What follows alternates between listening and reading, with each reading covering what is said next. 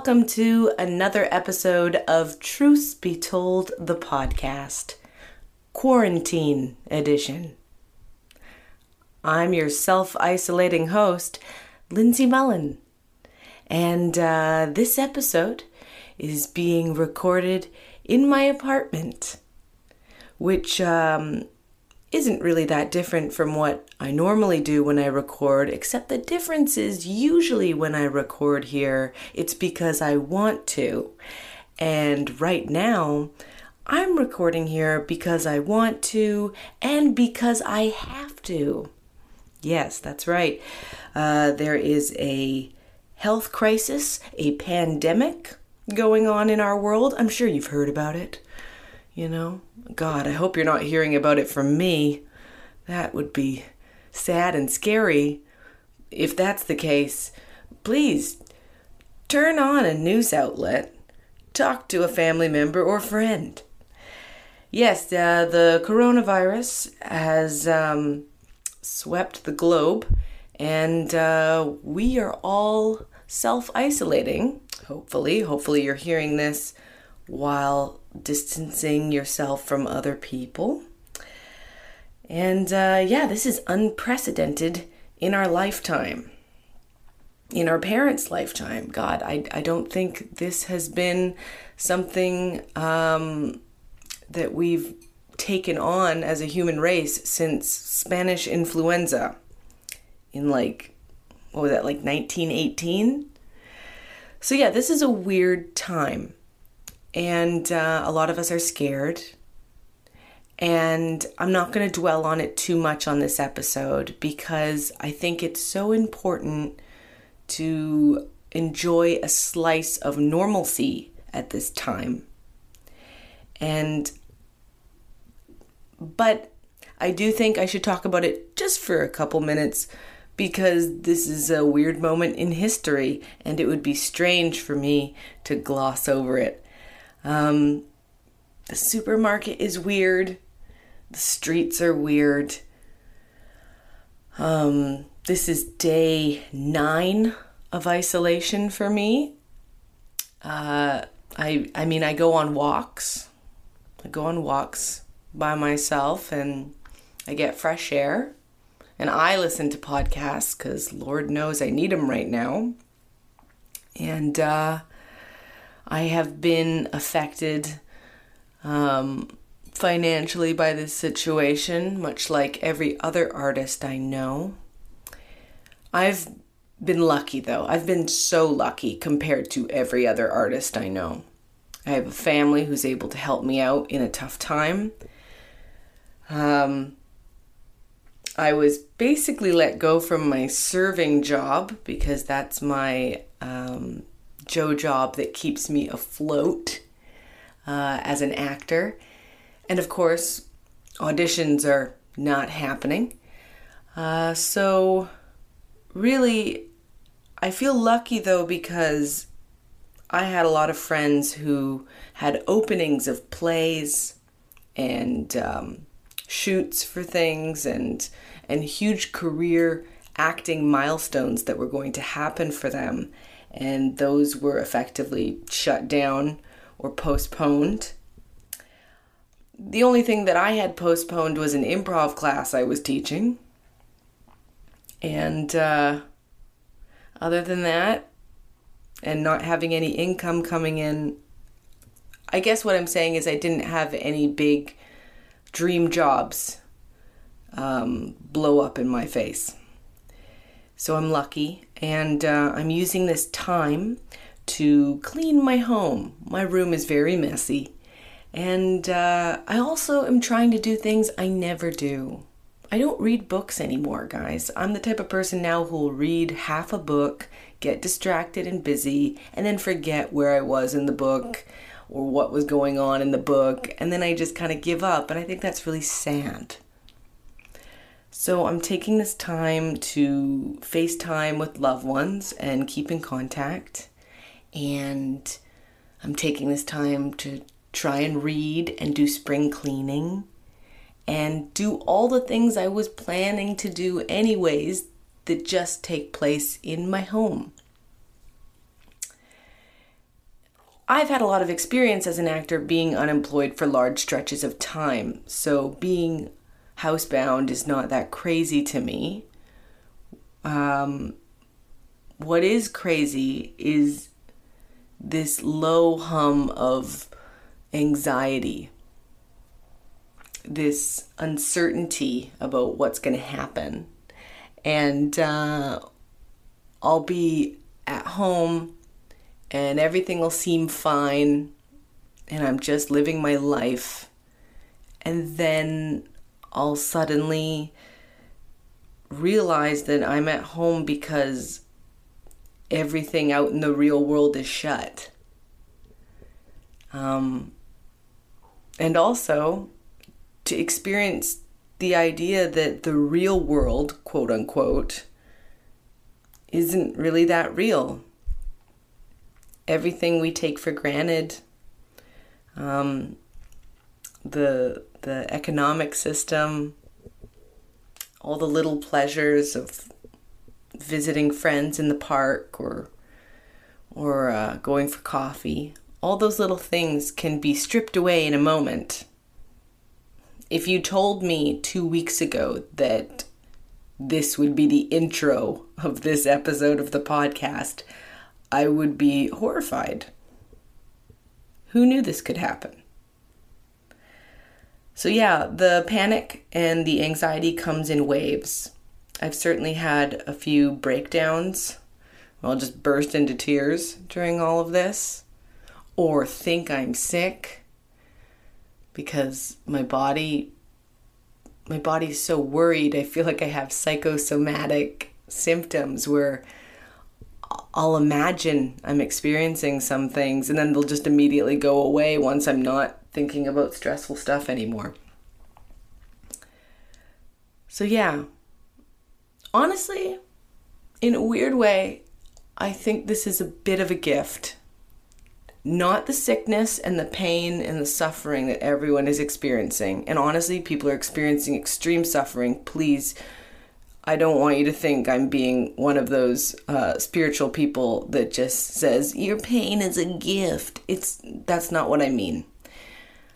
I mean for me personally, I feel like I've been given a moment to stop and take stock of my life and my choices and what I want out of life.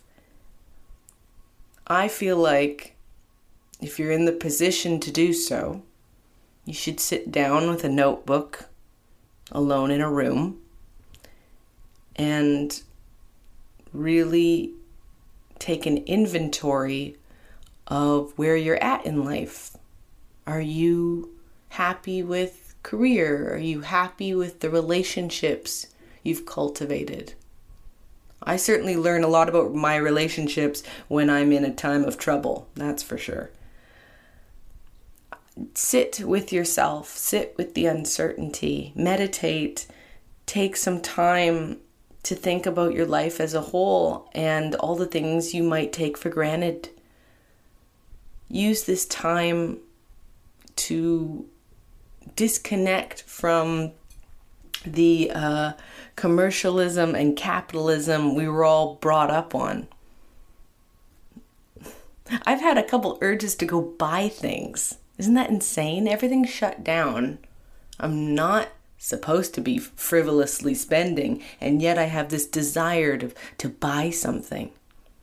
I think we're addicted to buying things to feel better. It's very strange.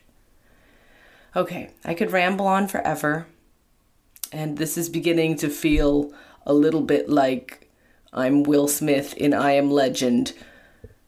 Is anybody out there? Can anyone hear? Can anyone hear me? Are there any survivors? Guys, I'm, I'm going to end the talking about coronavirus on a positive note. This is what I'm going to say to you. The fact that you're listening to this podcast right now is a very good sign. It means that you shut out all the news for an hour you stepped away from panic and you chose to do something that feels good. And I promise I'll stop talking about coronavirus and get to my fun topic in just a moment. I just want to praise you for for doing something normal that feels normal. Um, and you're doing way better than you think you are. No matter how painful or scary this is, you're doing tremendously. And people care about you. And this is not a forever state, this is temporary. And there's a very, very strong chance that in the near future, our life is going to go back to normal and we will say, Wow, I spent all that time at home and I just spent it panicking and I never fixed that shelf. Why the fuck didn't I fix the shelf? I was at home for weeks and weeks by myself with nothing to do. And all I did was watch Love is Blind on Netflix and have panic attacks. Honestly, guys, if you're wearing pants right now while listening to this, you deserve a high five. You are killing it right now. Okay, let's talk about this episode. This episode of Truth Be Told, the podcast, is all about moms. Yeah, the episode is called Mommy Magic. Because moms are magical, aren't they? Yeah, they are. They're beautiful, lovely, selfless beings who bring us into the world and uh, they work so hard to take care of us and set us on the path for the rest of our lives. And, um, Mm, God, motherhood, I imagine it's very, very tricky, which is why I'm putting it off as long as possible. But I want to do it one day. I do. I'm just very scared. Because the relationship between myself and my mother is very complicated. There's a lot of pain there, much like there's pain between my father and I.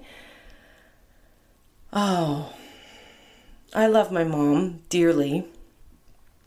Uh, but, you know, I feel like I've been spending my adult life making up for being kind of a kind of an asshole in my childhood. And um, I have a lot of resentment and a lot of issues and hang-ups. And we've done family therapy. But I do feel like I'm turning a corner with stuff with my mom. And I feel like she's put in a really strong effort to turn a corner with me. And over the last year, we've really we've really become more connected in a new way and I think we're redefining our relationship and I feel so much more appreciative of my mom.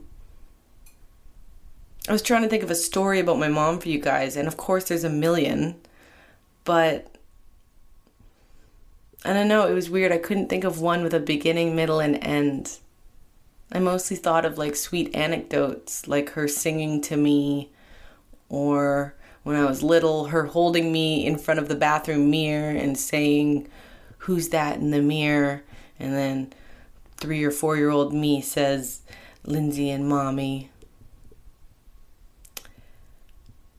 Um, I think about how my mom's a scatterbrain who forgets everything and sometimes says a lot of dorky things and how that used to make me crazy and I'm happy now that it's beginning to be something I can love in my mom a lot of the things that used to tick me off are now slowly becoming things that I appreciate. And I appreciate that she's been patient with me through this whole pandemic because I phone her a lot and um, she's trying to be there for me and I can be emotionally exhausting as a human being. I have a lot of lows and a lot of highs and I'm kind of hard to read and my mom struggles with that. So, yeah, listen, I have a lot of anger towards my mom about stuff, but at the end of the day, it's a relationship that has helped me grow spiritually and um, I'd be devastated if she wasn't around. So, I love you, Mom. Ooh, I'm feeling a little weird. Well, uh, that's just probably the pandemic talking. Love you, Mom. Uh, let's keep it light. Let's keep it light. Guys, the quote of the episode is by American news journalist Barbara Walters. Mm-hmm. And her quote is Motherhood is tough. If you just want a wonderful little creature to love, you can get a puppy. You see, guys, none of the sappy mom quotes really connected with me.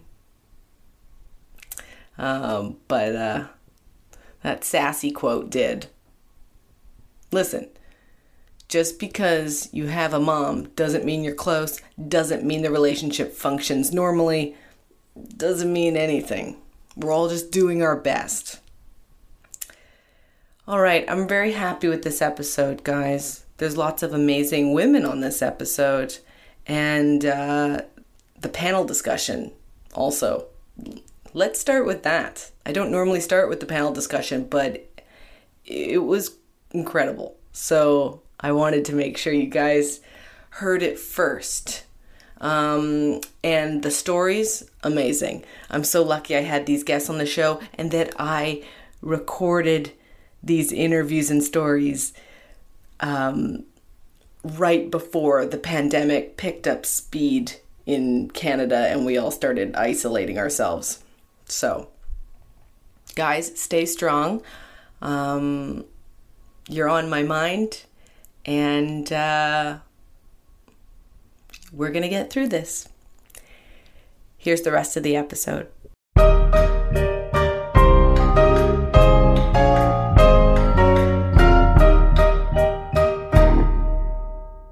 Hello, I'm sitting with Christy Bruce and Aurora Browne. Hi. They hi. Hi. hello, hello. They are both uh, um, comedy performers, actors, improvisers, sketch people. Yeah. Mm-hmm. Christy Bruce wants you to know she's the star of stage and screen. Yes. Yeah. she's like done more like co-star or like neighbor, the neighbor of Star and Screen. yeah. She has moments on screen that you go, "Who's that lady? I'd like to see more." Oh, right? And also, I mean, you and I know each other because we performed in Blind Date, which was a show on stage, and then you do so many commercials and TV appearances. It was very good. Oh, thank you, Lindsay. You're very good. Uh, Aurora Browne, hello. Yeah, hi. We don't know each other as well. You were No. on Baroness von Sketch. Yes, yes. Which is a very exciting show that everyone talks about. Uh, thank you for for saying that. Uh, um, yeah, that's that's my job. You're one of the That's main a- ladies. I'm one of the main ladies. Yes, I do other things too, but that's kind of been the main the main thing for the last little bit. It's just so exciting to say, so I had to say it. I I know you've, say- you've had a full career so far. Yes. So far, I will say I do not book as often as Christy Bruce does. That, because you're busy filming your TV, your your own TV show. okay.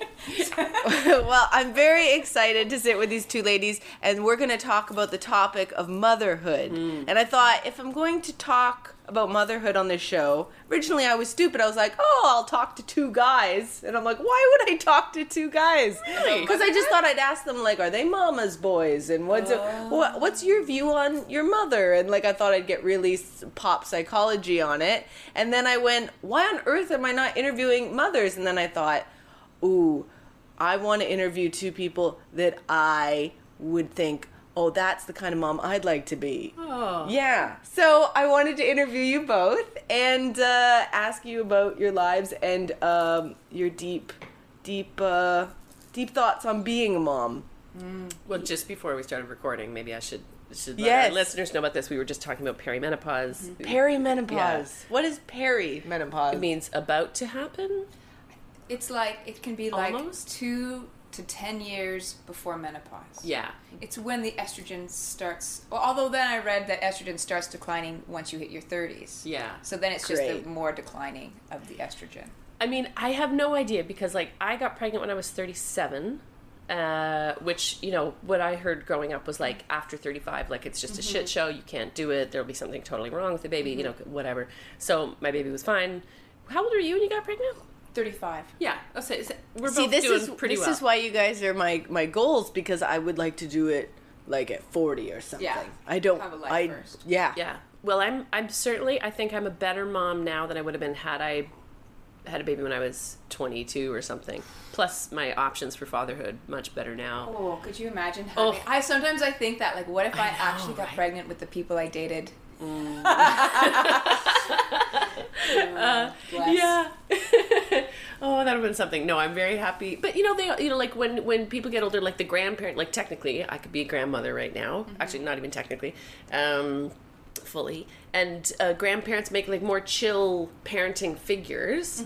And so may so i feel like i'm a little more chill now but But you were mentioning perimenopause Yes. because because I think I in last September I think I might have dropped my last egg because I had the most intense like you know when you ovulate you have like hey that like could we maybe let's think about a family like everything's possible kind of feeling. And I had the 36 hours like it was like I'd been hypnotized and all I could think about was babies and I was convinced that Chris and I I like was texting him saying like be home so we can try this what? but- so that we could have another one. I was just convinced it would work, even though I was about to head into like a season of shooting and somehow, but I just needed to do it, and um, it didn't. It didn't happen. Um, and then The since sex or the baby? and that day the sex, he had he had a lot of appointments to go to, so it was like, oh, we missed the window, and then I the the feeling went away, and then, like not even a few days later, I was like, what was I thinking? Um, but then just now, I've had my first like. Hey, it's been eight weeks since I've had a period, kind of thing. It came, but like So you think that was like the the death rattle of your fertility being like let's let's do it. Let's get let's get one more. That's absolutely what I thought it was. Yeah. oh my god. See, this is funny because I've n- never craved children. It was a su- I got drunk and it was a surprise. My beautiful child, Super fertile. super fertile. Who I babysit sometimes. Yes, you do. Brennan. Yeah, yeah. I'm, yeah, I was like the lesson of it only takes once. But I've I've never I've like I've never had that like I I just get super horny. I've never had like I want babies. It's just the sex part without the baby. This is the other reason I wanted to interview you on this topic. Right. Is because uh, you you've been so open and honest about how you didn't really feel maternal for a long time. And I think that's really refreshing because I think women feel very very uh like crazy or weird if if they're not like that. Like people make them feel bad about it. Yeah, it's the story that we've been told that all women are natural mothers, that all women want to be mothers, and I think the story of why I talk so openly about it is because I do think that that narrative has not been spoken much in in our culture, and I think it's a really important one. And I actually had a lot of women come to me when I was pregnant and then after I was pregnant, being like, I don't like really want to be a mother either, but I think that maybe but my partner wants me to, and I don't know. Like, can you tell me what that's what what the process is? And it's just like so individual. But just hmm. that idea of like not every woman's meant to be a mother, and motherhood isn't something that's just naturally uh, like I'm sure you had the same experience. Like you, you I know you did because we you know, but it's like you have a baby. It's not natural. Nothing's natural about it. We don't have community anymore. Hmm. Like it used to be like a, a tribe of people helping you, and now it's just this isolation of like this screaming child and this and you're just alone with it, and you're just like what? So, um, what was the process for you? Like, how did you feel when you first found out you were pregnant? Versus, like, you told me once that you f- fell very much in love with Brennan over time. Over time, yeah, Yeah. it wasn't like I was terrified my whole pregnancy. I cried all the time. I called my sister twice a week, being like, "Tell me again why they're good."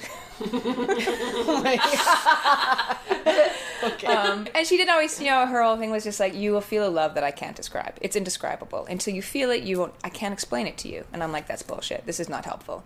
Um, then I had Brennan. It was very that moment of like not TV, but just like, okay, here we go. like, you held him in your arms and you're like, whoa, Whew, all here right, we here yeah, we go. Here we go, my friend. Like, okay. It's, it was so bizarre. And then I f- have fallen, I fell in love with him. And also, like, I'm, of course, I, th- I do have that undescribable love, right? Of course, I mm-hmm. have it. But it, it's interesting because I also was watching the whole process when he was a baby from like a slightly pulled back perspective. And I was like, mm. oh, pheromones are fascinating. Hor- attachment hormones, mm. psychology that our brains go through. Like, I was, it is very much like this is how we survived as a species. Like my little ape brain, I was fully aware of that. Wow. You know, I think it's really good that you say that. The because I think I think there's going to be people that listen to this episode that go, "Oh, good. I'm not alone with those feelings." Um so I want to ask you guys, what is something that people don't talk about in regards to motherhood that you would only know if you became a mother?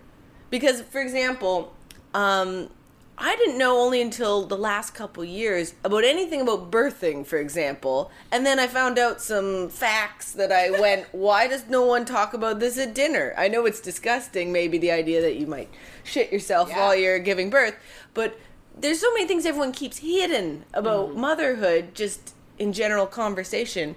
I'm not asking for gory details, but are there things about motherhood that you're like, no one told me this, and I wish someone had? Ooh, I mean, I can't say nobody warned me in so, in one way because I could I I del- almost deliberately didn't read any books. I had read books before, but while I was pregnant, I couldn't handle reading books because every time they read, at this point, your baby is developing, blah blah blah. I was like, my baby is damaged, and and uh, I've done something terrible, and it's going to turn out badly. It was fine. Uh, he was fine. Um, that nobody told me. I think it's almost impossible to describe to somebody what it's actually going to be like. I remember my brother-in-law saying, "If you could really know how hard it's going to be, nobody would do it. Like nobody would willingly Wow. go into that if you could tell it." And I think that the everything will be fine impulse that we all have like i'm not going to crash on the highway i'm not going to get coronavirus you know like that is like it won't be like that you just can't know and it's good that you don't um, because it is it, it's so hard. The sleep deprivation i don't think people's all the stuff that is related to the body um, we don't articulate uh, as much. And women uh, have been pushed into this existence on this continent where you know you're so you're so uh, yoked to what your body does and what your body looks like and all those kinds of things but at the same time you aren't supposed to really talk about it because it's shameful or whatever. People have religious ideas about things. Um, but it was i don't think i realized how often i would picture um, disaster. I mean, you know, I kind of do that anyway on my own. You know, like I have that that melancholy kind of tendency that a lot of artists do. But I was just constantly picturing, what if that truck careens off the the side of the road and and um, and kills us both, or when like Chris and Sebastian are leaving the house, is that the last? You just, I'm just like always kind of on that that um, uh, alert kind of thing. And I you think- never did that before. um, a little bit, but not the same. Not to the same degree. And I've I was watching a there's a thing on Netflix right now about babies, and they talk about they literally took M- MRI scans about people's brains, and so it's not just mothers. It can happen to dads too if they're the primary caregiver, but mothers their amygdala basically opens up and never closes. So you're just it's a, an actual observable change in your in your brain, and and you you are just always worrying about stuff. And even now like it's it's less now but the distress. Like i um i remember lisa brooke talking about this uh i, I couldn't watch the news. I couldn't any movie at the time that had kids or babies being mistreated in any way i couldn't i just couldn't watch it. Wow. like I, I, I had already read the road couldn't reread it couldn't go see the movie. Oh, The God. Road, yeah. you know even the movie what's the movie shine? The one about the the guy who's the the pianist Yeah. and when he's a kid his dad abuses him and like i just I, I i couldn't nobody tells you how vulnerable you are you suddenly start understanding all these movies like couldn't watch i for sure can't watch sophie's choice you know like like anything like that but even Yeah. the the tiniest things like i'm you, i'm just much more in tune to um to that kind of suffering to the point where now i think i used to have some sympathy or like try to have understanding for people who Did horrible horrible things. things to kids can't anymore like it's like Yeah. it's just to kids at the very least it's like i don't understand how wrong their brain must be that they do that Oh, the whole well, Yeah. this is this is a comedy podcast but like the whole but the whole like pedophile the whole sex trafficking of children Mm. Yeah, yeah. i've read this article you might want to cut this out because it's not fun but No, don't worry, article the- yesterday about pornhub and how they found a 15 year old girl who'd been missing for two years and and her captor had been putting her up and they upload it. So pornhub has been complicit in child sex rings and they're not getting shut down. These men are not getting arrested. And then people google like the number three or number six looked up thing is teenage sex. And it's just like this is a problem of our mm, society. Yeah. the models are all 13 14 15 year olds they're being sexualized this obsession with youth. Like it's it's really unhealthy. I can't talk, about, but No, that, that kind of stuff, like it makes me want to really barf and just hold Brennan. Like whenever I read any articles about that kind of stuff, I just want to hold him and not let him go because I'm so scared that that might happen. And then I just feel so much for that the people that that's happening to. Mm-hmm. But then people, you know, like when people complain about those Amber Alerts, I'm just like, can y'all just take your heads out of your asses for two seconds? Yeah. For two seconds and understand what that person might be going through. Yeah. And what the parents are going through. That's because that's unexplainable. People that lose their children. I don't. Oh God. I don't. I don't think most people like. I remember walking around once he was out, and I was looking around at like the at the playground and thinking, so wait a minute, all these other people are also low key or high key in love, also. You know, because you are just like in love, and it, I mm. think it's a testament to to our biology that like even if you're not com, you know inclined towards motherhood the, your body and evolution mm-hmm. have so many like little rewards for following the biological imperative. Like your you know the, the amygdala all the kind of stuff like your hormones all those things like the hormones that come from breast like all those little rewards from like touching and loving and holding and protecting and stuff like that. Like it's it just suffuses you all the time but you you don't want to be like the lame parent like, i just love you. Although i'm full, full on that parent now. I'm just like hey i just want you to know that i love you so much before you go to school. He's like i know you tell me every day. Um No, I- sebastian but you, you just do you just really do. That makes me feel better because sometimes I feel like I might be too selfish to ever be a good mom. Because I, I think I like the idea of having a kid in a very uh, abstract way. I'll go, oh, it'd be nice to have someone, and then we have someone they kind of look like us, and they're always around. Nepotism. looks like me. you know what I mean? and they're chubby and they're cute. and We're having so much fun. And uh, but then I go, oh, but I I know all the worst parts of me. I've become well acquainted with them. And I go, oh, maybe I wouldn't be good at this, but something tells me that maybe what you're saying, that that biological something, kind of helps a little extra. Oh, yeah Yeah, it has to. I remember thinking when he started smiling, I was like, "Thank fucking god oh, that he started smiling because this was so hard. You got to have some kind of reward." So when they do smile, they, they smile as soon as they can. You know, like smiling, laughing comes later, and it's such a rush when they do. It's like you're lucky that you do this because I Oh. would smack you against a wall, Yeah. like for you know. and Brennan took forever to smile, and, I, he, and then he would only smile for Paul. Oh, Someone who's keeping him alive? Me. Who does he smile at? Paul. He is a very funny man, though. Uh, Um, how, but how- yeah, I was just like, if you don't smile, I would like that idea. And I always tell new moms, like friends of mine that have kids, I'm like, just so you know, they're cu- they're adorable and cute because they're they're literally the devil. They're literally the devil. They do nothing but suck the life out of you. Literally, if you're breastfeeding, uh, time wise, sleep wise, they're horrible, horrible fucking creatures. They're so cute.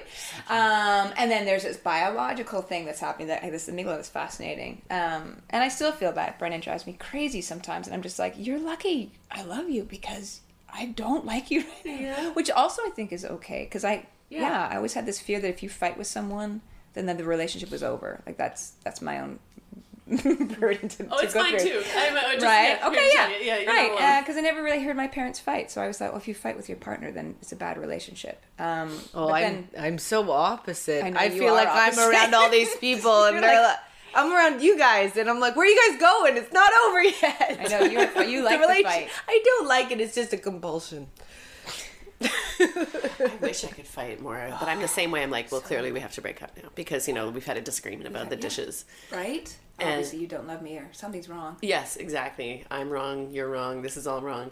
I, it's funny though. You know what? I have actually a better relationship with Sebastian, a more open relationship with him than I have with anybody else. About mm-hmm. because I always feel like mm-hmm. shame about my anger, but something about like the fact that I am the mom. You know, like, hey, Sebastian, I have to tell you that made me really mad. I'm sorry that I yelled at you, but it did make Yeah. me. You know, like I'm way more healthy in how I. He knows me in a way better than anybody because I'm, like, I don't feel the weird like I can't say anything to him kind of thing like because I'm like no I have to tell him about this let's talk about it how is he but it really like uh, I think my past therapist would be really proud That obsession to like create a good human. to yeah. send a good human out in the world, and Yeah. especially because we're both raising sons. Yes. That idea of like consent was a conversation that I started having with him as soon as he could talk. Yeah. Like this kind of thing of like, I gotta send a feminist out that door. I gotta send a good someone who's gonna be a good partner. Yeah. Right. Yeah. Who like takes care of himself and knows how to talk and how to fight and know that you can have arguments and then you talk through it and So ownership. this inspires me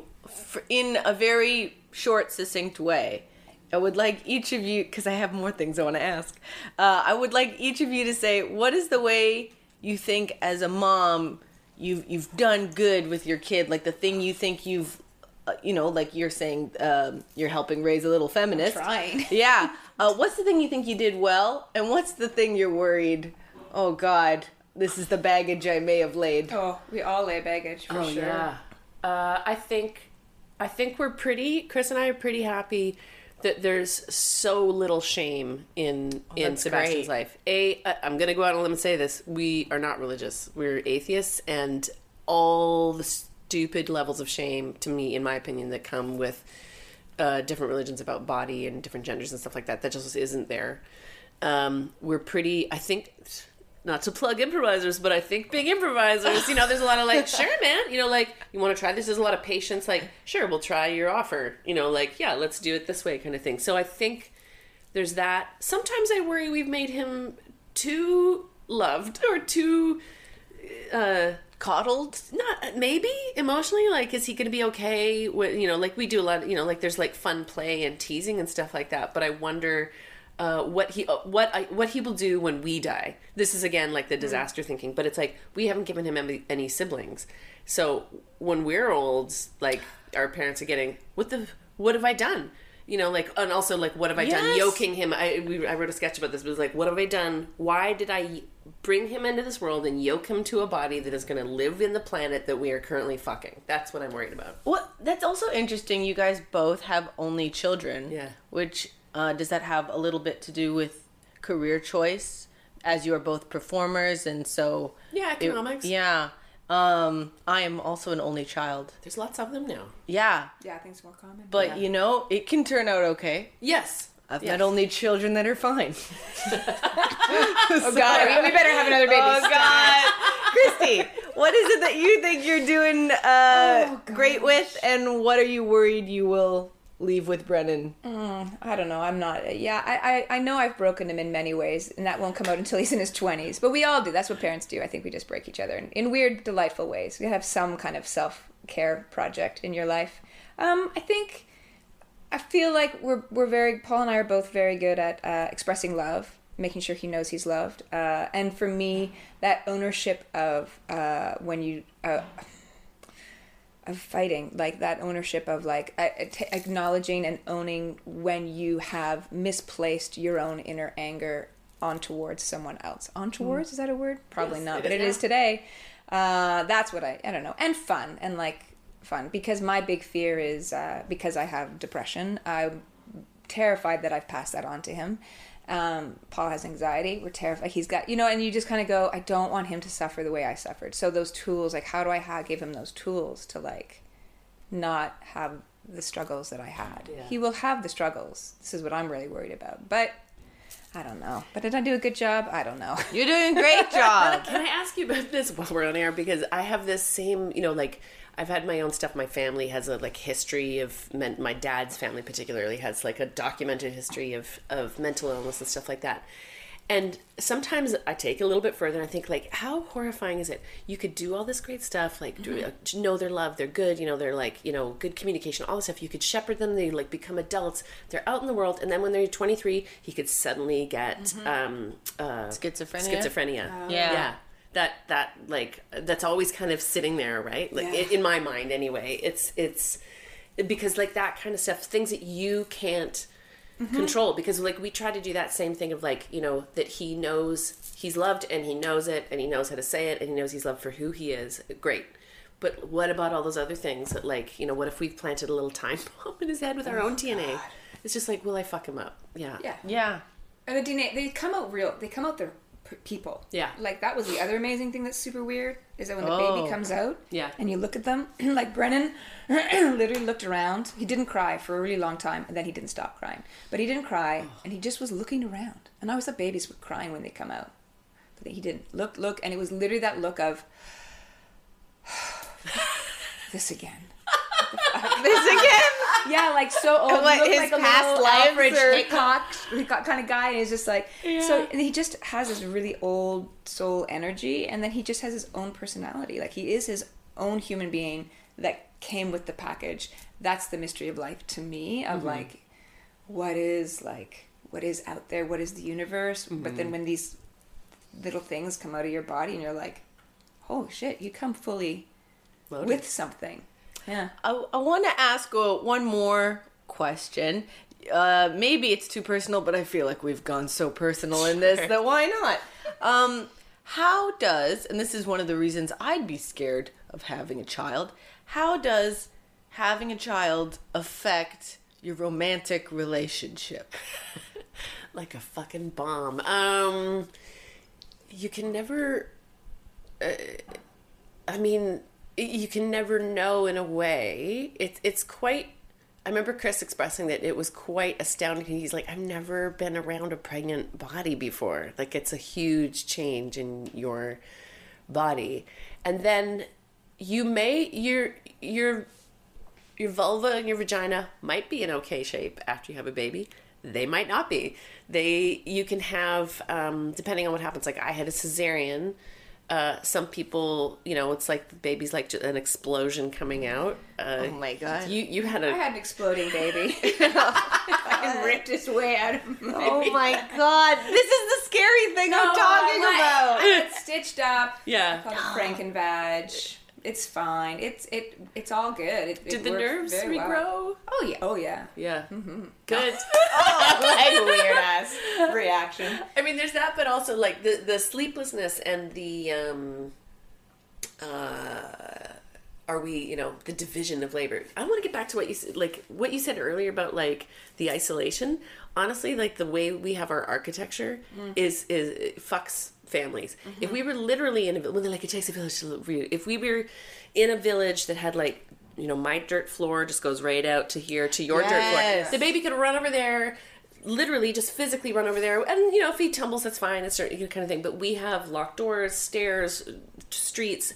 The barriers between mm-hmm. you and other people who might be able to help you are big plus the other people who really know what you are going through are the other people with little babies and they can't help you because It's they're doing their own thing Did you see that documentary, Babies? yes yes Yeah. we watched it repeatedly and they had like four different babies growing up on different continents. Mm-hmm. And honestly, the baby that looked like it was having the most stress free Mm-hmm. upbringing was, I believe it was in Africa. the Namib- Namibian baby yeah running Yeah. she was running before the other ones were even standing yeah, and Yeah. everyone was just kind of hanging out, and everyone seemed really relaxed, and it seemed very communal. And Mm-hmm. This is not all on you. yeah Yeah, and then when they showed uh, places in the Western world or places that um, had a high density population, it just looks so chaotic and stressful. yeah We're lucky on this street because we have like Yeah. this little laneway. And I remember when Brennan was a baby and Paul was on a TV show at the time, and he wouldn't stop screaming, wouldn't stop screaming. Like,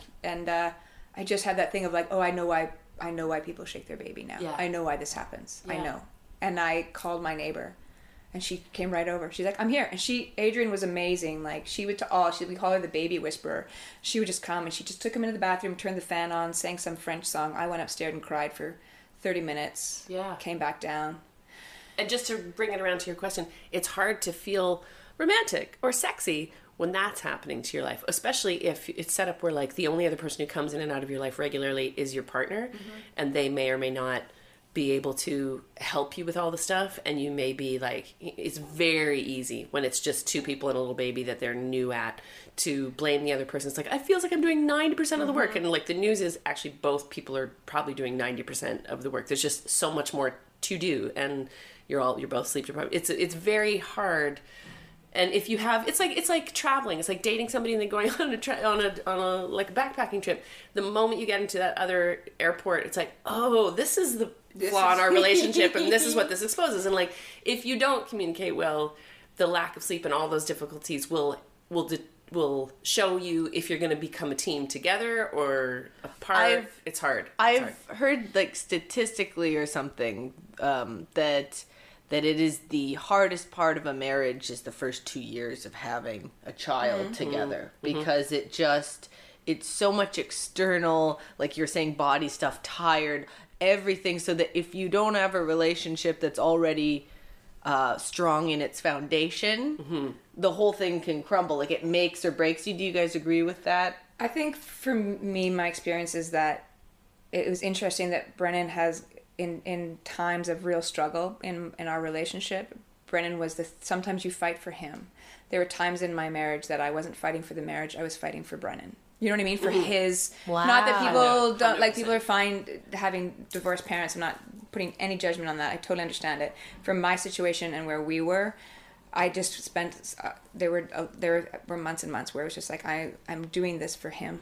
Mm-hmm. And to, and to see if we can, and so I and I think I think Paul was the same was in the same place. That if we didn't have Brennan, sometimes I wonder like what would have happened because it just gives you another reason to really fucking work. Almost all my married like- friends who have kids have told me some variation of that That changes the comment scales, where they right? go, "I don't think for the emotional turmoil we've gone through, I don't know if we'd be together." I've been told that by friends, and I always found that really shocking. But they said, "No, I'm still happy. I'm in Yeah. it." Yeah. Well, you get to a, such a better, deeper level of Oh, relationship and yeah. understanding because there's just so many warped ideas of what relationships are, what marriage is, and not, that's a whole other conversation. But all that's like so much of that's not true. But then you just get to the Yeah. bare bones of it. Yeah, I mean, you go from you know in the beginning of the relationship, it's fun. You you're lovers, and then you switch to like, oh, we're together, and then suddenly you're like people in a in a war zone. You're in a war zone? together. Oh, God. So you know, like, so you learn very quickly about the other person in the same way that you would in a way. You know, there's that that the end of the honeymoon phase around two to four years where it's like, oh,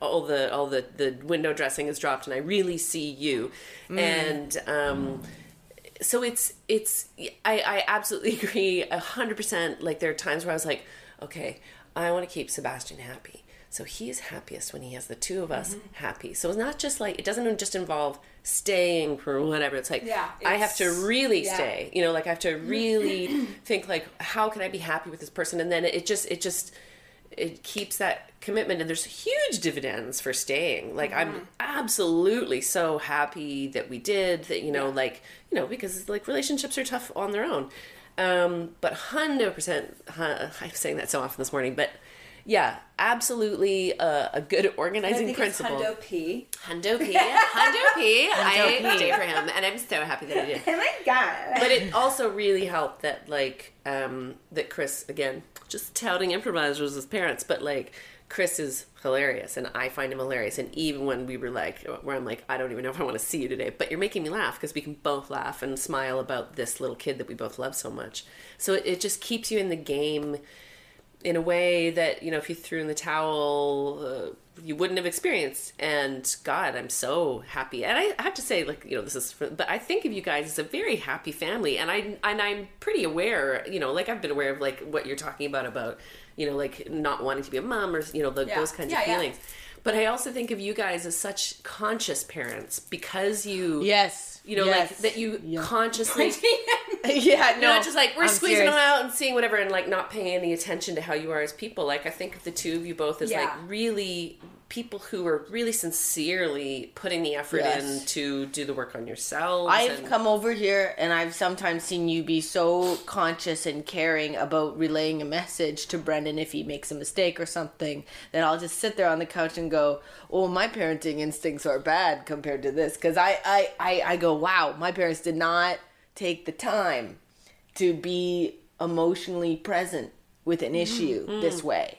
I've noticed the exact same thing. Well, I think it's Yeah. really much. Well, I think too. A lot of it is this thing of like, I got to take down the patriarchy from the inside. I got to send a little soldier out in a way. Of, but it, no, joking aside, but it's kind of true. The society is shifting, and I think men have had it really hard because they have had this thing where they've been told not to be emotional. They've been told that uh, the feminine is bad, that all this stuff, you know. And I think it's just like, and he's going to go out in that world, and uh, and just to have the strength of of of his own emotion. I think part of it is protecting him from if those depression demons do catch up to him, to give those tools of emotional awareness and emotional knowledge. Um, I think that helps in going, oh, okay, wait, this is what's happening to me. Mm-hmm. I can get help, or I don't know. I'm I don't know. What I I'm want to ask one last thing because we're we're going long, but it's such a good conversation. can talk Sometimes it's it. I know, going right? so good, and right now I feel like it's just like there's a million things I want to ask. But I want to distill it down to one idea.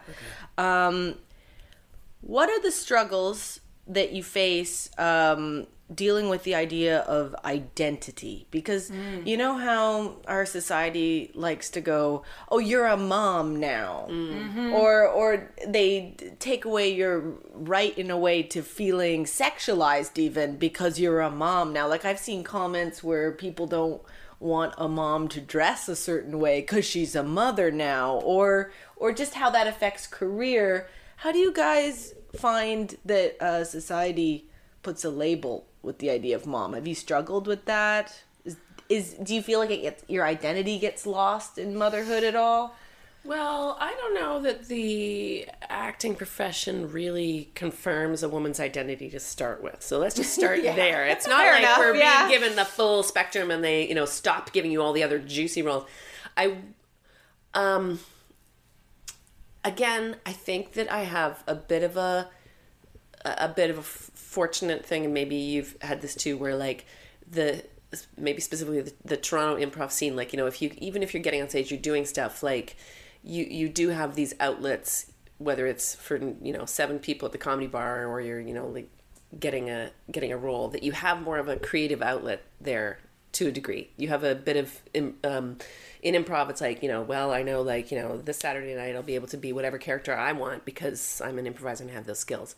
I will say though that after I had Sebastian, I suddenly got like for several years cast as angry mom, exasperated mother, um, angry pregnant woman, uh, Oh, angry mom. Like it was, it was weird. And like I think this little line here between my there's a line she's showing my little thinky, my little resting bitch face thing, it paid the bills. It was weird, and I had like you know, I think if like if you had like me and Goodhue, you wouldn't say Goodhue's going to get cast as the Zen yoga instructor, and Aurora's going to get cast as the angry person.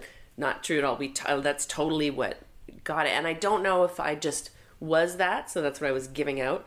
But there's a lot of whether you're a mom or not in real life, you're cast as a mom so much. That's what is available to begin with. If you're Yes. over 23, you're a Yeah, mom. yeah, yes it, it has started happening to me in the last few years yeah. and Yeah.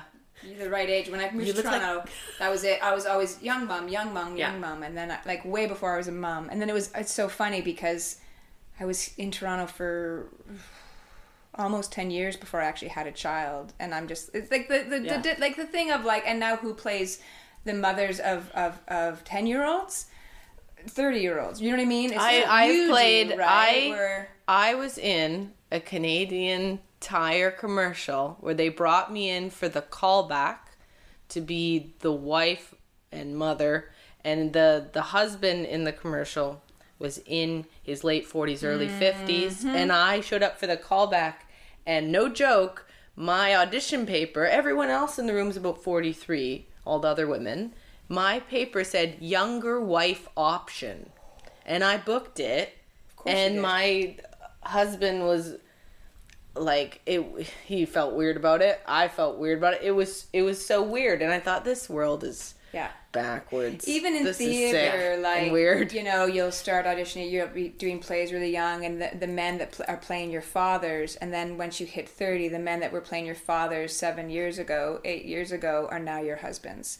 So women in this industry are screwed. We're screwed. I don't know how you fix it. Hopefully, more women get in there. Like your show is amazing for representation for mm-hmm. women in their in their forties. In a way, but you know who we hire mostly is dudes. Well, yeah, because you don't need to. Because if if there's a if there's a I've thought about this a lot. Like we've had Bates on Yeah. many times, Yeah. and we have never had you on, and I'm I really haven't- sorry. I really sorry. gotten an audition. I'm so that sorry. We were in I'm- Second City together. Lindsay, listen, let's talk about this. No, but you know what? Jesus, no, and like, true. and let's say- like, if you want to get technical about like the industry, my mom's always like, "How come you're not like you should get on that? Bit? You should get, mom. I love my mom. And you people should get love on to this. You say get that. And I'm like, bless them. Yeah, I would love to do it. The fact is, though, they don't need another white woman in her Yes, 40s. I've- like that's, that's just, and that's exactly I'm not is. offended by that. I'm not insulted. I don't feel like I have a right. You know what I mean? Like that entitlement thing. I'm like, no, it's it's it's stacked. It's stacked with white Yes, women. and this is what I feel when I've is gone so out. I've auditioned for Baroness a few times, and I go For "So- young people, remember, like we young had you get as like you know, like the person just out of school, not the mom. Oh yeah, no, I was going. Oh, thanks. Okay, thanks. It's so much better than uh, the the new mom thing. Yeah. But um, I don't know. Yeah, it's very weird. Actually, weird thing for me is the first few years I was in Toronto, only playing high schoolers, like sketch comedy TV Yeah. shows for Disney and YTV, only playing high schoolers, uh-huh. and then they immediately made me young mom. I've never been a girl in her twenties ever. I've never had like like ingenue romantic whatever nothing they skipped it completely and now i'm like okay google play a lullaby This like innocent, like you're beautiful and innocent looking a Oh, bit. Like stop. inside, you're nothing but dirt. Yeah, they don't know that No, they don't have that. You don't but I think that, like, that's why, Yeah. right? Because you look like a young, fresh teen, and then they're like, "Oh, we don't." There's something about your look that they they don't want to sexualize, or I don't know what it is. Who Mm-hmm. knows? Who knows what it is? i really appreciate all of that You're welcome. even the To me, you look part. like a teen right now. I just kind of want to lean over and like touch the skin right under your eyes it's right now. so- Like the guys this is a cosmetic dermatologist in yorkville Really? yeah Really? What do you? i'm not joking What do you? an do? ounce of prevention that's what i was What are you- told What are you doing? Oh, we don't. Well, it's mostly sunscreen, but um, I go to this lady who um, she's always on the Marilyn Denis show. Oh. This this lady, I I know this is crazy. A few years ago, I was like, okay, I'll go to a dermatologist and see, and and yeah, and she's just like, here's what you need to do, and I was stupid. I paid a bunch of money for like a a system thing and i did notice a difference it works i'm usually broke so i can't afford to do it Huh. but i've been really trying to see what what happens See, I don't think you should cut this from this podcast because every conver- there's so many conversations with, with especially actors like it devolves to, not devolves but it ends up this way like so what are you doing you know like it, like this kind of stuff like it's such a it's such a thing like I have a regime I don't do it but uh, I have I'm the bad about it too. I have the I have a regime, but I'm bad about it. Yeah. I I'm not great. I got a whole system, and then I I'll watch like uh, Vogue or YouTube videos where there'll be uh, much more successful actresses using like jade rollers on their faces Mm-hmm. and talking about their skincare regime. I don't know if this is self care or self hate. Not sure yet. it's both you're so right Because yeah. listen, the beauty industry is run by men. Yeah. And so everything you read on magazines doesn't matter if the magazine is edited by a woman; she answers to a man. Mm-hmm. And so this idea of fighting the natural aging process, like I was thinking the other day on the tr- on the on the subway, men don't dye their hair. Old men, like older men, don't dye their hair. It looks weird when you see a man who's dyed his hair. It's distinguished when It's they have a little. And- and- yeah. but but ninety percent of women dye their hair.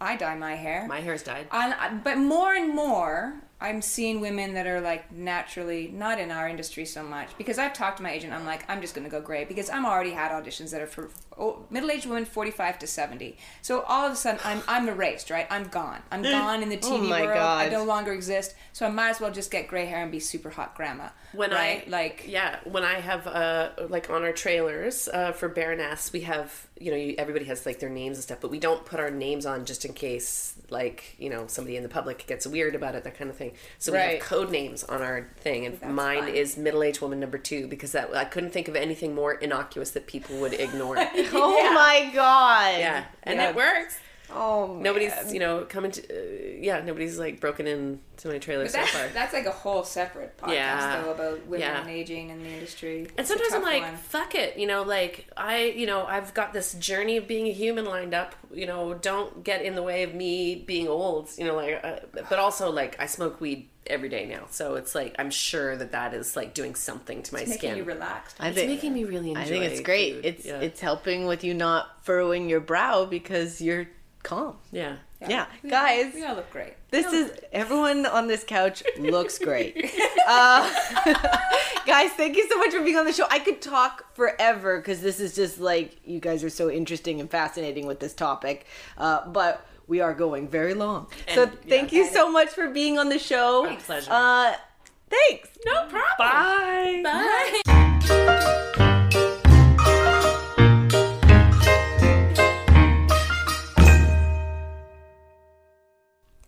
Hey, everybody.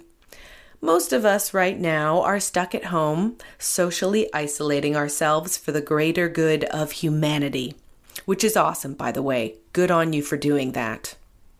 But we're human beings. We want to connect with other people.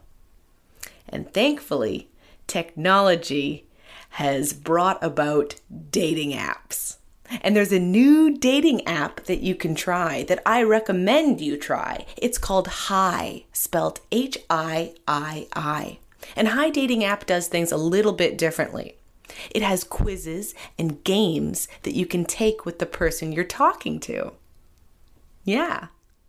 So instead of just having to contrive a conversation and feel the stress of having to come up with something to say to a complete stranger, you can enjoy these built in icebreakers.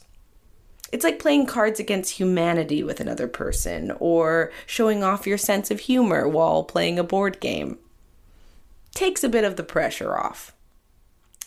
Hi Dating App actually reached out to me and they asked me to make one of the quizzes on the app, which was pretty cool.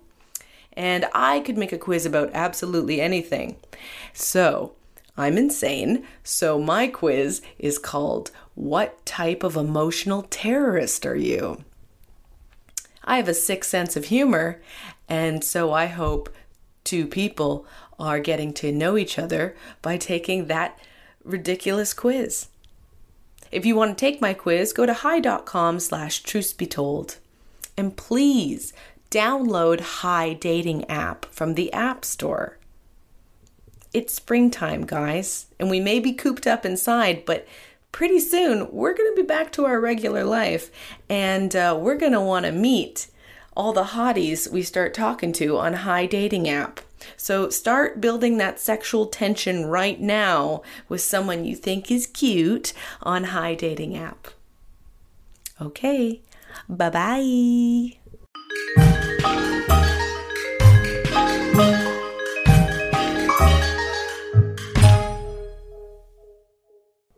I am sitting with Shohana Sharmin.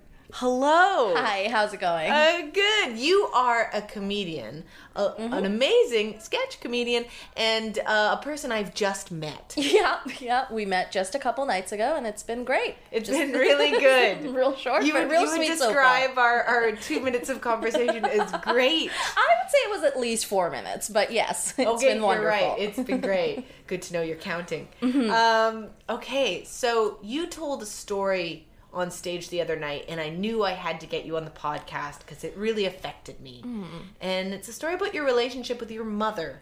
Yes. Uh, so I have a thing about remembering dates, and any story about my mother, I feel like, should naturally start with my birth date. Uh, so I was born on October 30th, 1989, in Bangladesh. It's a small country on the southern tip of India, and it's a very Muslim country. So I was raised by a fairly conservative Muslim mother. Um, she she was wonderful, uh, but we did butt heads from time to time, uh, especially when I was so when I was young, around six years old. Um, my parents decided to get very serious about my education. They decided that you know if you want to raise a lawyer or an engineer, you have to start early. You don't want to raise some kind of a comedian or something. so, so they decided to send me to the best girls' school in Bangladesh, which at the time was a school called Holy Cross Girls Academy. Now that Oh. yeah, Holy Cross, as in Jesus, as in Catholic school. Uh, and my mom was super not happy about that. Like she was okay, but she just kind of worried about me hanging out with too many Catholic girls and becoming too Catholic. Like I had friends named Victoria and Karen and Cindy, and she worried about that. Right, sure. Of like, oh, who are you hanging out with at school? Um, so They I sound, learned. they sound like badasses. Yeah, like Karen especially. Woo, what a troublemaker. Um, she was she was six. Um, so I learned very quickly to separate my home self and my school self because I saw how it affected my mother. So, uh, you know, at school I would sit at lunch with all these girls and you know bite share lunch and like bite into a pork roll even though it was haram. I know. It- A pork roll. it's so good. It was so tasty. It was covered in dough. I was like, it shouldn't count if it's covered in dough. So if I you can't see it. yeah, it's I can't see it. I can't smell it. It's going directly in. It's all gonna photosynthesize in the same way because I'm a plant. uh, and then, but at home, I would come home from school, and my religion teacher, my Quran teacher, would be waiting for me in the living room, and then we would spend an hour practicing Arabic. Like Just trying to undo the whole just- day. Yeah, just get all that pork right out of me. So it, I learned very quickly that there were kind of two versions of myself that existed. Um, now, a couple years after this, uh, this is in 2003 when I was 13 years old. Uh, I was living in Ethiopia with my family at the time when my mom was diagnosed with breast cancer. And that diagnosis kind of split our family in four directions because my dad, he was moving to uh, Kazakhstan at the time for work. In fact, it wasn't really, it was kind of unsure where he was going, but he was like, I think I'm going to Kazakhstan, and we don't know what the medical facilities or the schooling would be like there. Um, so he decided to send my mom uh, for her treatment to Germany. And then sending my my brother was 17 at the time so he decided to come to canada for university and then my dad looked at me and he was like i don't know what to do with you so we're just going to send you to boarding school in windsor connecticut Windsor, Connecticut. yeah not the windsor ontario not the great No. pizza windsor the okay. the Windsor, Connecticut The- for boarding school. yeah super Weird choice. Okay. it, you know what it uh if you've ever seen the show Gilmore Girls, you have seen my high school experience. oh, really? Not kidding. Wow, yeah, it was based. It's so that show gets a lot of things right. Um, but yeah, so I got sent to boarding school, and the night before my flight to boarding school, I remember my mom came into my room and she leaned in really close to my face and she whispered, "Never sleep in the same bed as another girl." And I was like, "This is your advice the night before I'm leaving?" And she was like, "Yeah, you're dumb and they'll trick you, so just be really careful." She didn't call you dumb. Yeah, she did. she did. My mama did. Oh Um, boy. she was like, they'll trick you, so you know, just don't do it. Bad things happen when girls in America sleep in the same bed together. And I was like, that's your tip? Okay, fine. So the next morning, I woke up and I got on my flight and flew to, you know, the Loomis Chaffee School in Windsor, Connecticut. And my experience of boarding school, like from the moment I landed, I was like, oh, this is heaven. It was my first taste of freedom because up until then, I had been my mom's little angel uh, that she felt she had to protect. And at boarding school, I was living with all of my best friends. Uh, on Saturday nights, the faculty would invite us over to have nachos and watch Law and Order SVU. Like, it was just like cool time. It was That great That does actually sound cool. it was pretty fun. It was great. Uh, those nachos were delicious. Um, and then at boarding school is also where I kind of learned a lot of things that I wasn't exposed to in Bangladesh or uh, in with my family. So I learned that gay people exist. And at boarding school is also where I learned that like I maybe sort of really like sleeping next to American girls. Um, so So this is the time that you realized you were yeah, I realized I was queer in boarding school. I mean, I think I obviously realized it's a weird word, yes. but it was like the first time that I was like, "Oh, this makes sense. This feeling is is right." Do you think your mom knew that deep down and that's why she said that? That seems like a very specific thing to say to someone. Yeah, I've always wondered that. I genuinely think she just thought I was dumb and would get tricked into. I really think that's what it was. I don't know for Oh, sure, okay. but that's that's my theory. Um, so yeah, boarding school was great. I had a great time, and then uh, in June of two thousand seven. Uh, I graduated high school, and just like that, boarding school was over, and I went from the peak of freedom to moving back in with my mom, uh, who had finished treatment in Germany and was now living in Canada. So Yeah. I moved from uh, boarding school back into her apartment in Toronto, and that was a struggle. Uh, we again the the Shohana that left at 13 is not the Shohana that came back at 17, and she couldn't really wrap her head around that. Um, we fought a lot about the littlest things, about some big things too. Like, she wanted me to be home by 6 p.m. every night. She wanted me to learn how to cook Bengali food or do laundry or clean, and I just was not having any of that. I was like, nope. And also I had to go back in the closet, which was really not a great time. Were you out while in in school? in boarding school, I was, yeah. Wow. Because I had no family around, I had no fear. I was like, this is the best And you felt like accepted and you could Yeah. Wow, that's great. yeah. great. I had really, really supportive friends who just were completely okay with it. Um, and then I moved here, and all of that was gone. Like all of that support was gone, and Wow. I, I had no because I moved here with nothing to do really. I wasn't going to school. I didn't have any friends. I didn't have any hobbies. I was just kind of trapped at home under Oh, my mom's watch. Yeah, so it was really tough. And again, we fought about the big things, but we also fought about little things. Like she one of the biggest fights we had was about CP24 because she was obsessed with watching CP24. Like ah. she yeah, it's everyone's favorite, right? CP24 is an assault on the senses. Yes. There's so much going on. Anyone not from Toronto listening to this, CP24 is like a news station that has like the stock market and headlines scrolling down the bottom, the weather on the right, the traffic report, ads, all in one image. all in one image. It's an assault to the to uh the senses for sure. Um, so she would wake up every morning at 6 a.m., turn on her kettle, and turn on CP24. And that was her favorite thing. And I could not take it. The jingles about buying or selling your gold, I just, I was losing it. I was like, I cannot have this. And we fought so much. Like, we fought over the remote and we fought for three weeks until my dad finally, he was in Thailand at the time working. He was like, okay, you know what? I'm just gonna fix this. I'm gonna buy a second TV for your mom. So your mom will get a small TV in her bedroom that she can watch, and you can have a big TV in the living room. So I was like, great, peace. Um, fast forward to November of 2007. It's uh, specifically the date is November 18, 2007. I have a weird thing about remembering dates. I think You're I mentioned very good earlier. at remembering dates. It's really- I have a feeling you don't forget anyone's birthday. Oh, all of my exes. I remember their birthdays every year and I hate it. Um, yeah, I never forget dates. So, November 18, 2007, it's a Sunday. It's, uh, you know, I always say like it was the Lord's Day, like the Catholic schools and uh, Catholic school girls taught me. Um, and it I was in bed in the afternoon, just kind of like about to fall asleep when I heard a knock on my door. And I look, and it's my mom.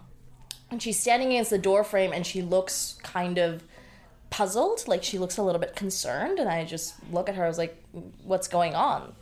What's up? And she doesn't answer right away. And I, like, at this point, we're, we're obviously speaking in Bengali. I'm like, what is it? What's going on? And she goes, Ami buchina, which means I don't understand. Ki buchona, what don't you understand? Like, what is happening? And she sighs really heavily, and there's a long pause, and then she asks, Santa Claus ke? Which means, who is Santa Claus? And I just stare at her and I realize that I this is why I have never fit in. It's like this is the gap that I have with the rest of the world because as I discovered, November 18, 2007 was the day of the annual Santa Claus parade in Toronto. Right? and my mom had woken up and turned on CP24 that morning to see something that she could not understand. She had no idea who this man was on her TV screen wearing like ridiculous red clothes and a beard and he kept yelling ho ho ho instead of giving her breaking news. Like she was just like I don't get it. She told me that she looked up in her pocket dictionary like what ho ho ho means and she couldn't find it. Oh my god. You know what? It- you can't blame her though, because I mean, the concept of Santa is normalized if you grow up with Santa, but if I'm imagining I'm an alien from outer space and someone explains Santa, it would seem so bizarre. It was nuts. And we like at this point I'm trying to explain to her I'm like, "Oh, he's a he's a guy, he's a Christmas man. He brings gifts. Gifts for kids." And she's like, "None of what you're saying makes any sense right now. You sound ridiculous." She and then we kept talking and as we kept talking I was like, "I don't know much about Santa either." Like she asked me like why is it his job to deliver presents instead of Jesus? And I was like, that's a, that's a great question, Mom. Why is You're- he the judge of childhood m- m- more moral Yeah. like, compass. Yeah, no one knows. What has he done in his childhood that he gets to have this position? Yeah, this no is- one knows. It's time Santa gets knocked off his high horse. Yeah, seriously. This is this is what I'm all about. Sorry, Um, continue. no, I. I, you just really, you kind of blew my mind with this Santa stuff. yeah. Um, she blew my mind with the Santa stuff because I was like, I don't know much about Santa. And as we keep having this conversation, I also realized like, oh, this is why we fight so much because there's this gap. There's this gap that's been growing ever since I left home and you know she kind of went her path and i kind of went her my path and now we don't communicate. Like we don't know how to communicate because we're very different people now. Um so it was it was it was funny but it was also a really sad moment where i was like oh this is why my mom's uncool and this is why we don't really get along. And i kind of found myself wondering like will we ever find a way to communicate again it was That's heavy. yeah, it got it got real heavy, but it was okay. So as we kept talking about Santa Claus, I just got to a point where I was like, you know what? It's fine. I will take you to the mall, and you can ask Santa all these questions in person. Oh my And- god, that poor actor. I know that poor underpaid actor. Uh, I was like, you know what? It'll be okay. He'll the mall Santas will answer all of your questions, and that'll be it. So over the next that was in 2007 so over the next 10 years my mom and i kind of settle into our lives here in toronto. You know i start going to school and making friends and you know i start liking it a lot more here. And my mom also um, started volunteering at a daycare and taking esl classes. Like we both just kind of found our people. Um, and then I hated the winters here at first, but slowly they kind of grew on me. And one winter, I actually asked my mom, I was like, hey, it would be really nice if we got like a Christmas tree for our living room.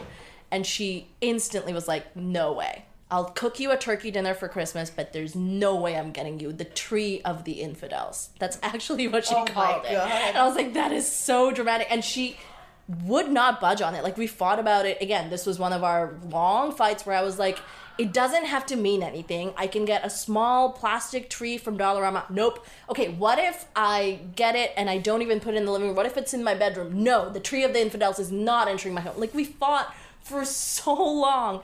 And at the end, I was finally like, you know what? I, it's fine. This is your home. You get to have the rules. Like someday when I'm living alone, I'm gonna have it my way, and I'll get a Christmas tree from my house, and you'll watch. And that's how we left it. So I have a thing for remembering dates, as I mentioned earlier, and uh, we are sitting in March 2020 right now, and exactly three years ago, on March 4, 2017, I picked up our house phone and I dialed 911 because at some point during that afternoon, my mother had slipped into a coma. She was battling lung cancer at the time, and it was stage four. She wasn't doing well. She wasn't eating. She wasn't sleeping. She was tired all the time. So when she didn't get out of bed th- that morning, we just assumed she was sleeping. None of us realized it was anything more than that.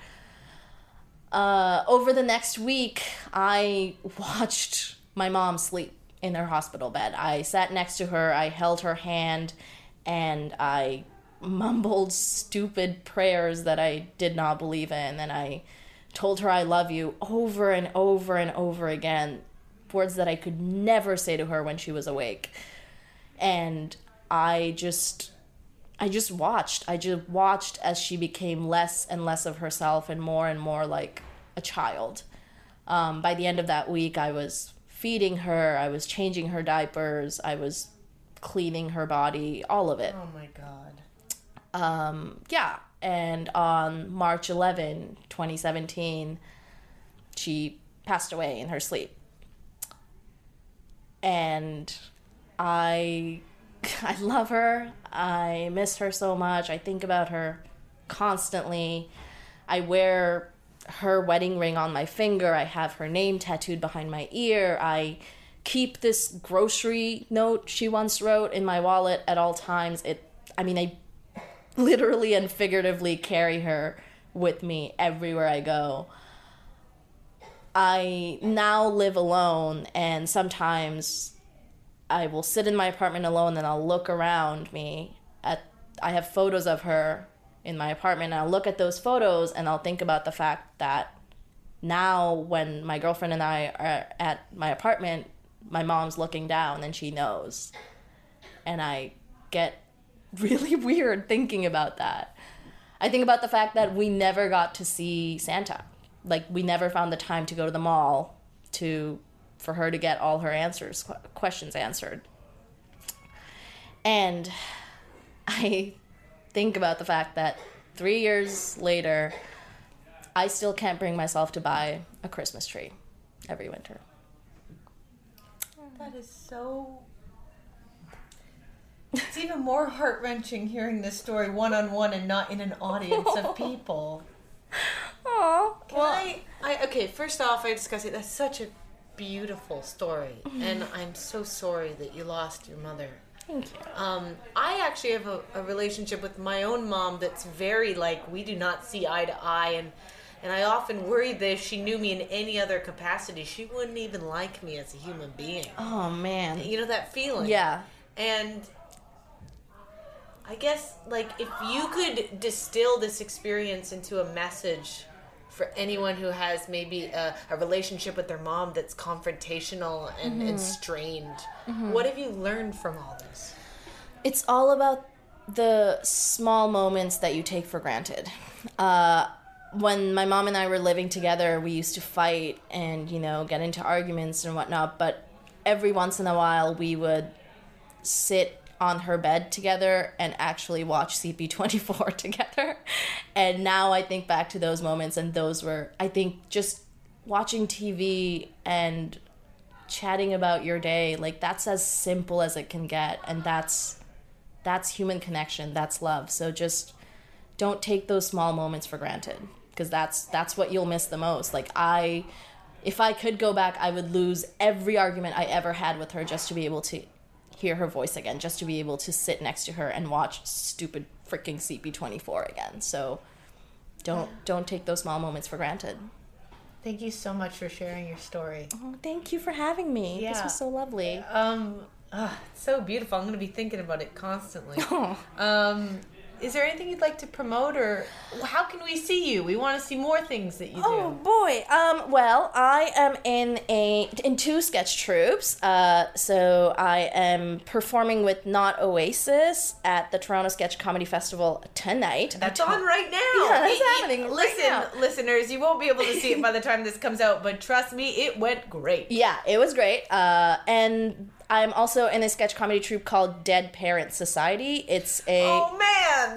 yeah. Is that a surprise? Christ. I know. I know. Come on! yeah it's it, Oh, it's no. a comedy i swear it's a comedy about grief um we had a, a it's me and four other comedians in our 20 uh 20s who all lost a parent at a young age we felt like aliens walking through the world until we found each other and the connection we had is what helped us find comedy in our experiences and it is honestly like it's my it's my favorite thing I've ever worked on. It means the world to me, and it is also my tribute to my mother. So, That's beautiful. Dead. Parents Society. Thank you. Dead Parent Society. Yeah, so Dead Parent Society is happening as part of the uh, as part of the Toronto Sketch Comedy Festival next weekend, uh, March 12th, 13th, 14th at uh, Streetcar Crow's Nest. Um, you can find us online. Uh, search for Dead Parents Society. We're probably one of the only ones you'll find on Facebook and Instagram. And you can also follow me on Instagram at Soleahm. So that's S O L E A H M. Um, yeah. Thank you for being on the show. Thank you for having me. Bye.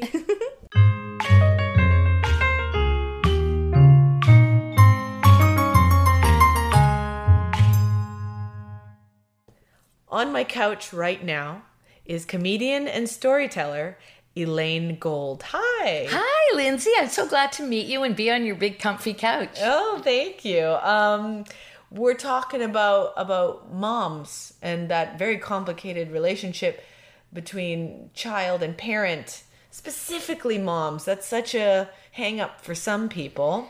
Um, may I just ask you?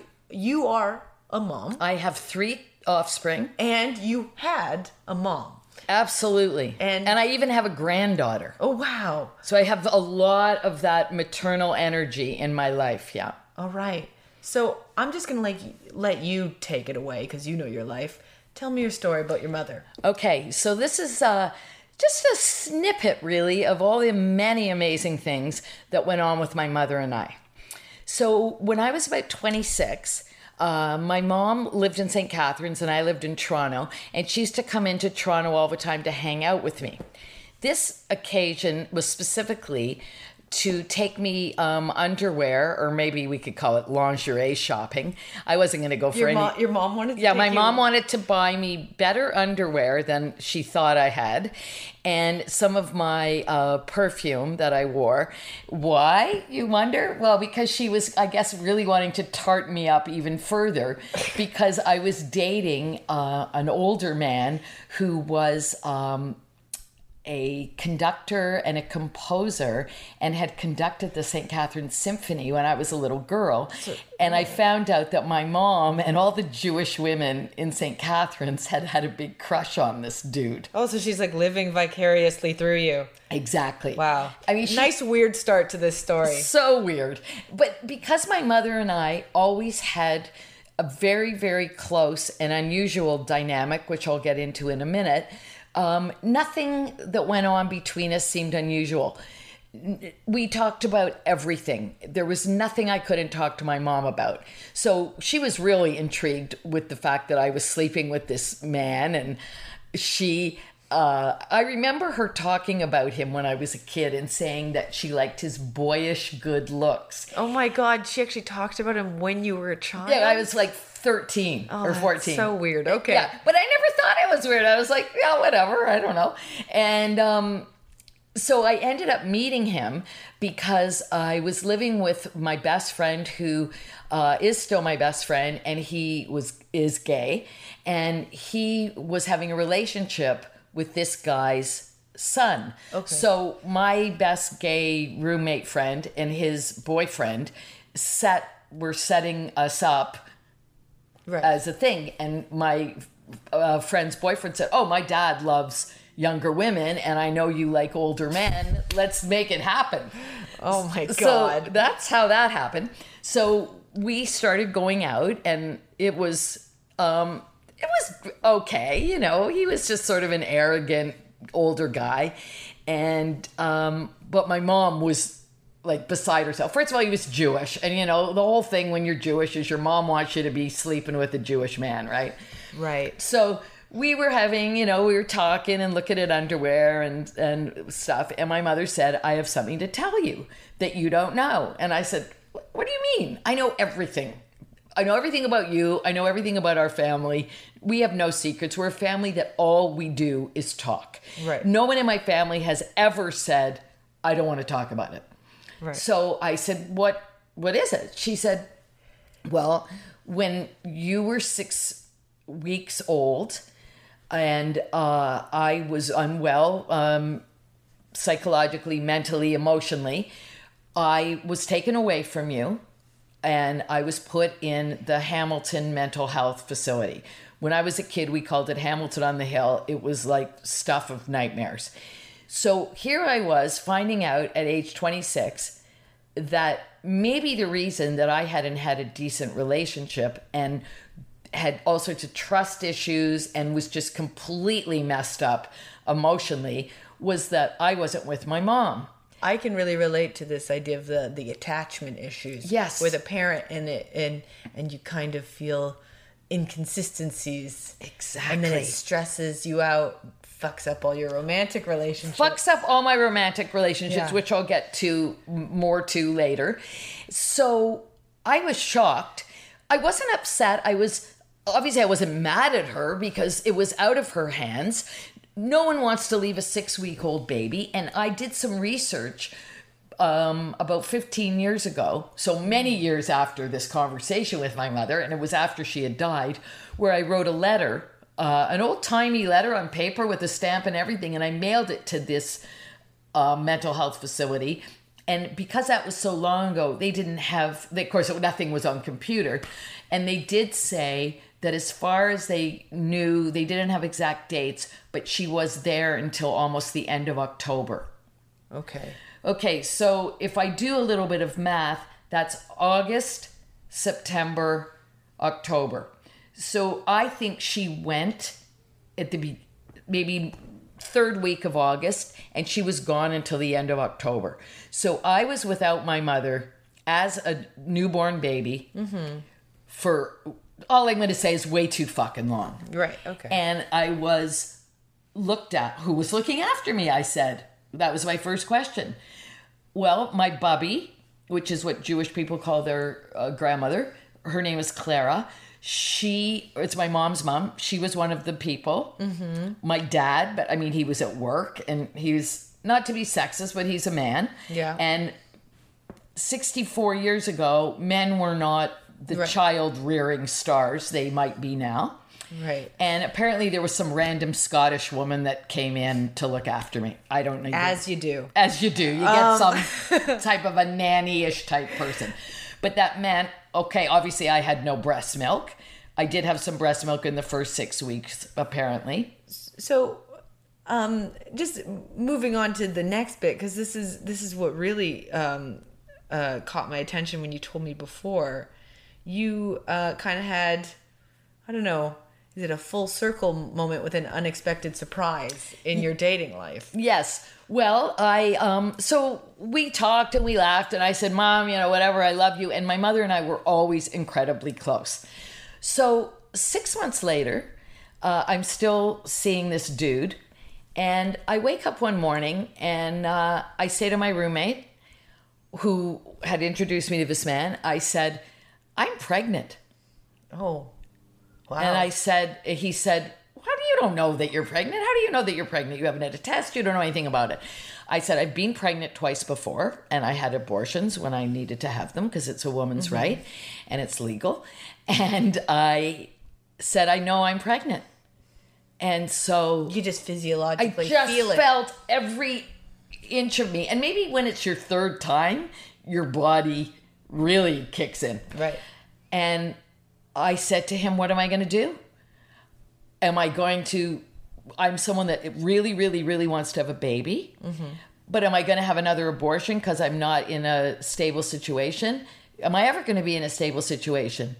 Given what my mom told me six months ago, I don't know if I'll ever be in a stable situation because I can't trust anyone. I have com- horrible attachment issues, and I maybe never am going to be in a situation where I can say this is now perfect, although nothing is ever perfect. So I don't know what to do. So uh, the very first thing I did, of course, was tell my mom. And my mother was excited in a way if I was going to go through with it and I was excited and when I I told her I was and I went and I did have a proper pregnancy blood test because I didn't even want to waste the money to go to the uh, Shoppers Drug Mart and get a pregnancy test. So I found out 100% I'm pregnant And it was the conductor guy. the conductor. Now, this is a shock to me, and I'm just going to get a little, uh, give you a little bit of a physiological uh, sex test. oh, I I'm had an- excited. I don't get enough of those. no, you're going to get some instruction here. I had an IUD in, uh-huh. firmly there. Uh, the man I was having sex with was 24 years older. Now, now I'm so old that he was 50, and that doesn't really seem old to me. But he was an alcoholic, sort of in that charming, creative way. He changed. oh yeah, the things we tell ourselves. the way we romanticize that. Yeah. Okay, cute. Yeah. Uh, he was a chain smoker of marijuana, which was fine. I'm a big weed smoker, still am to this day. You're saying the swimmers shouldn't have been good. And he was a chain uh, cigarette smoker. So, and many of the times when we went to do the sex, he couldn't get it up. So, in my mind, I'm adding this all up and I'm saying there's nothing that should be growing in that Life finds a way. in that IUD cavity. And I was pregnant. And I said, you know what? I think this is my baby. This is the baby that I am supposed to have. How it got here, I don't know. I want to ask you Yeah. this. Um, do you think your mom admitting that stuff to you that day while panty shopping helped uh, tilt the scales about making this choice? I think it did, but I didn't, I wasn't even aware of it until the moment I sat in my apartment feeling nauseous with tender breasts saying, Oh no, this is it. I'm doing this. Hmm. And so shocked, couldn't believe it. And I said to my roommate, What should I do? And he said, I'll always be there for this child. And I said, Really? Because this isn't just a time when you think you're trying out a new routine at Yuk Yuk's. Like, this is like a bigger deal. Right. He said, No, no, I get it. And we made this, although still, I wasn't going to live with him. He wasn't going to help me. He'd sort of help me raise it, but he wasn't there hands on. So it was all going to fall on me. And I was about to become a single mother. No, I forgot to imagine that I'm also going to be a single pregnant woman. And that was hard because I romanticized that all every other pregnant woman but me was being loved and feted and patted and taken care of by this perfect um, partner. Right. And that that's not even what happens, okay? So anyway, I decided though um, oh, and the whole thing was, it was all still in my mind, like that my mother hadn't been there for me, and now I'm going to have a baby, and my mother had been in this horrible, horrible um, institution that had, you know, something I'd heard of as a kid and I couldn't imagine. And now I was going to be a mother, and was I going to be okay? Because my mother had this terrible postpartum, and look what it had done to me. So, So what changed all that for you? What altered your perspective on that? I think because my mother and I had become so close once yeah, and she had other mental health issues when I was a little girl where she was taken to other But- mental health facilities. But my mother and I, we formed a bond. Well, first of all, part of it was that I didn't ever want to be away from her. Right. But Of course, at the time, I didn't know why. so but your relationship got a lot closer as you got older. it got stronger and stronger and stronger. And my mother was the most amazing woman. She was a Jewish woman who was obsessed with everything Scottish. She did Scottish country dancing. She had tons of Scottish friends. She um, loved, although My Fair Lady, not a Scottish uh, musical. Everyone's speaking with a Cockney accent. My mother could do Cockney accents. She could do British accents. She would sing the whole soundtrack of My Fair Lady in a Cockney accent. She was just wacky. She loved yoga. She loved dancing. She loved cooking. She loved people. She loved having people over. So my mother and I, my mother did the most amazing things and she was nurturing and uh, my friends all loved her and just the most beloved woman. And I was always really, really grateful to have her as my mother. And so much so, I'll give you an example. When I was a little girl, like long after my mother, you know, was not, she wasn't institutionalized, although she had been off and on, but maybe I was seven or eight. And I remember saying to um, one of my friends, Boy, I feel sorry for you because you don't have a, an amazing mom like I do. I felt sorry for my girlfriends because they didn't have such a good mother like me. I, I just felt like I had the best mother. So, anyway, when, when I was pregnant, I knew 100% that I was going to go and live with my parents in St. Catharines. I hate St. Catharines. And I was going to take my baby, and I hoped it would be a girl. And I was very lucky, and I had a girl, and I named her after my bubby who had looked after me. And I went to St. Catharines with my baby when she was five days old. My dad drove us. And I remember we stopped at the drugstore just before we got home to my parents' house and bought a box of diapers. And it was the most amazing time of my life. And I almost still cry, and you might even get me to, every time I think about it. And it's 30, almost 38 years ago. Because my mother and I got to be with my newborn. And my mother, I got to see my mother with my newborn daughter. And I got to see them bond. Plus, she was named after my mother's mother. And uh, And it kind of it was like my mom had a do over. it heals it. Yeah. and it totally healed. Although I had no. On one hand, I thought I had gone through it okay, uh-huh. but on the other hand, now that I'm 64 and I look back on my long train of relationships, I will call them all failed relationships. I have never had a good relationship, and now I look back at that and I see what that had done to me, uh, although no one wanted me hurt like that. But that's literally brain that. damage on a newborn. yeah. Thanks. Yeah. Well, so you had that moment of healing. Totally. And, and that's really beautiful. Right.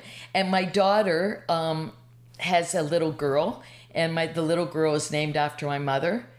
And I'm happy to report that my daughter is in an amazing relationship with an incredible man because I didn't want my curse to fall on her.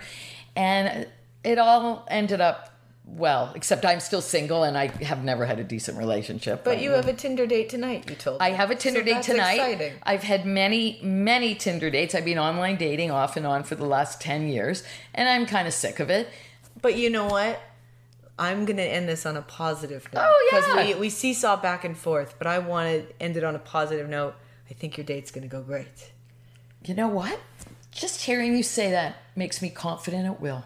Thank you for that Thank good you vibe. for being on the show. Loved it. Um, Can you promote any shows so people can come watch you? Well, if everyone loved what I did and you want to see more of this malarkey, yes, I'm going to do um, Crimson Wave at Comedy Bar on Sunday, March 15th at 9:30. I'd love for you to come to that show because it's always fabulous. And I'm also doing a comedy show at Social Capital on March 27th, and that show is at 10 o'clock p.m. And I maybe I'll see you there. Thank you. Thank you. Thanks for being on the show. Loved it. Bye.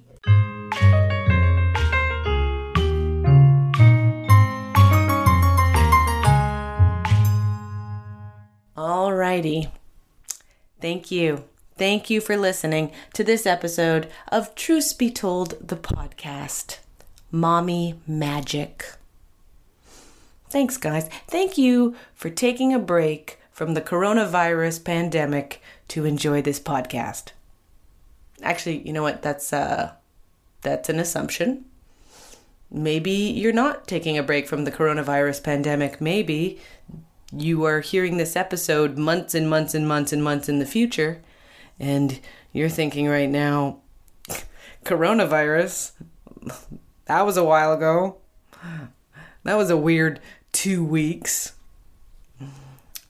Wow, this this episode is a weird time capsule from a time nobody cares about anymore.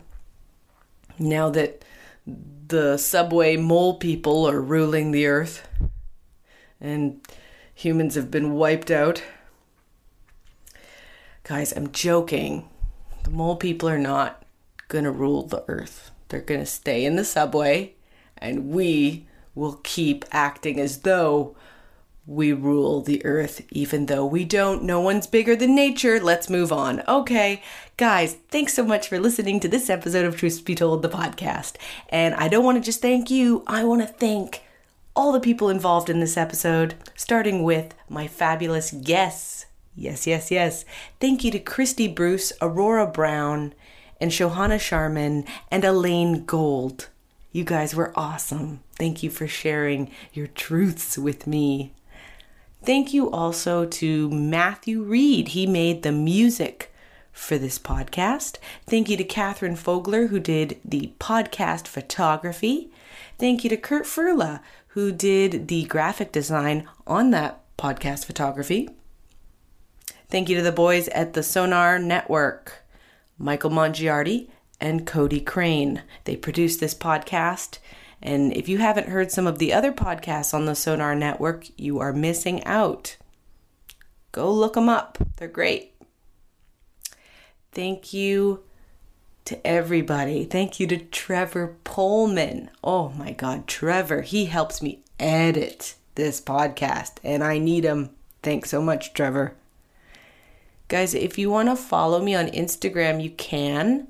My handle is at Linzo Mullo. That's L I N D S O M U L L O.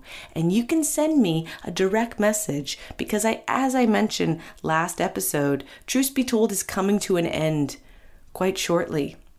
And if you want to send me a question to answer, I'm going to be taking questions and answering them on the very last episode. You can ask me about the show itself, my personal experiences. It'll be fun. I love Q&As. So send me a question through Instagram. Direct message me. Slide into my DMs. Yes. Please tell your friends about this podcast and please stick around until the very end on episode 30. Yes. You've been a fabulous audience. You're going to get through this tough time. And uh, you will hear my voice again soon with more stories. Yeah. All right, guys. Take care of yourselves. Bye bye.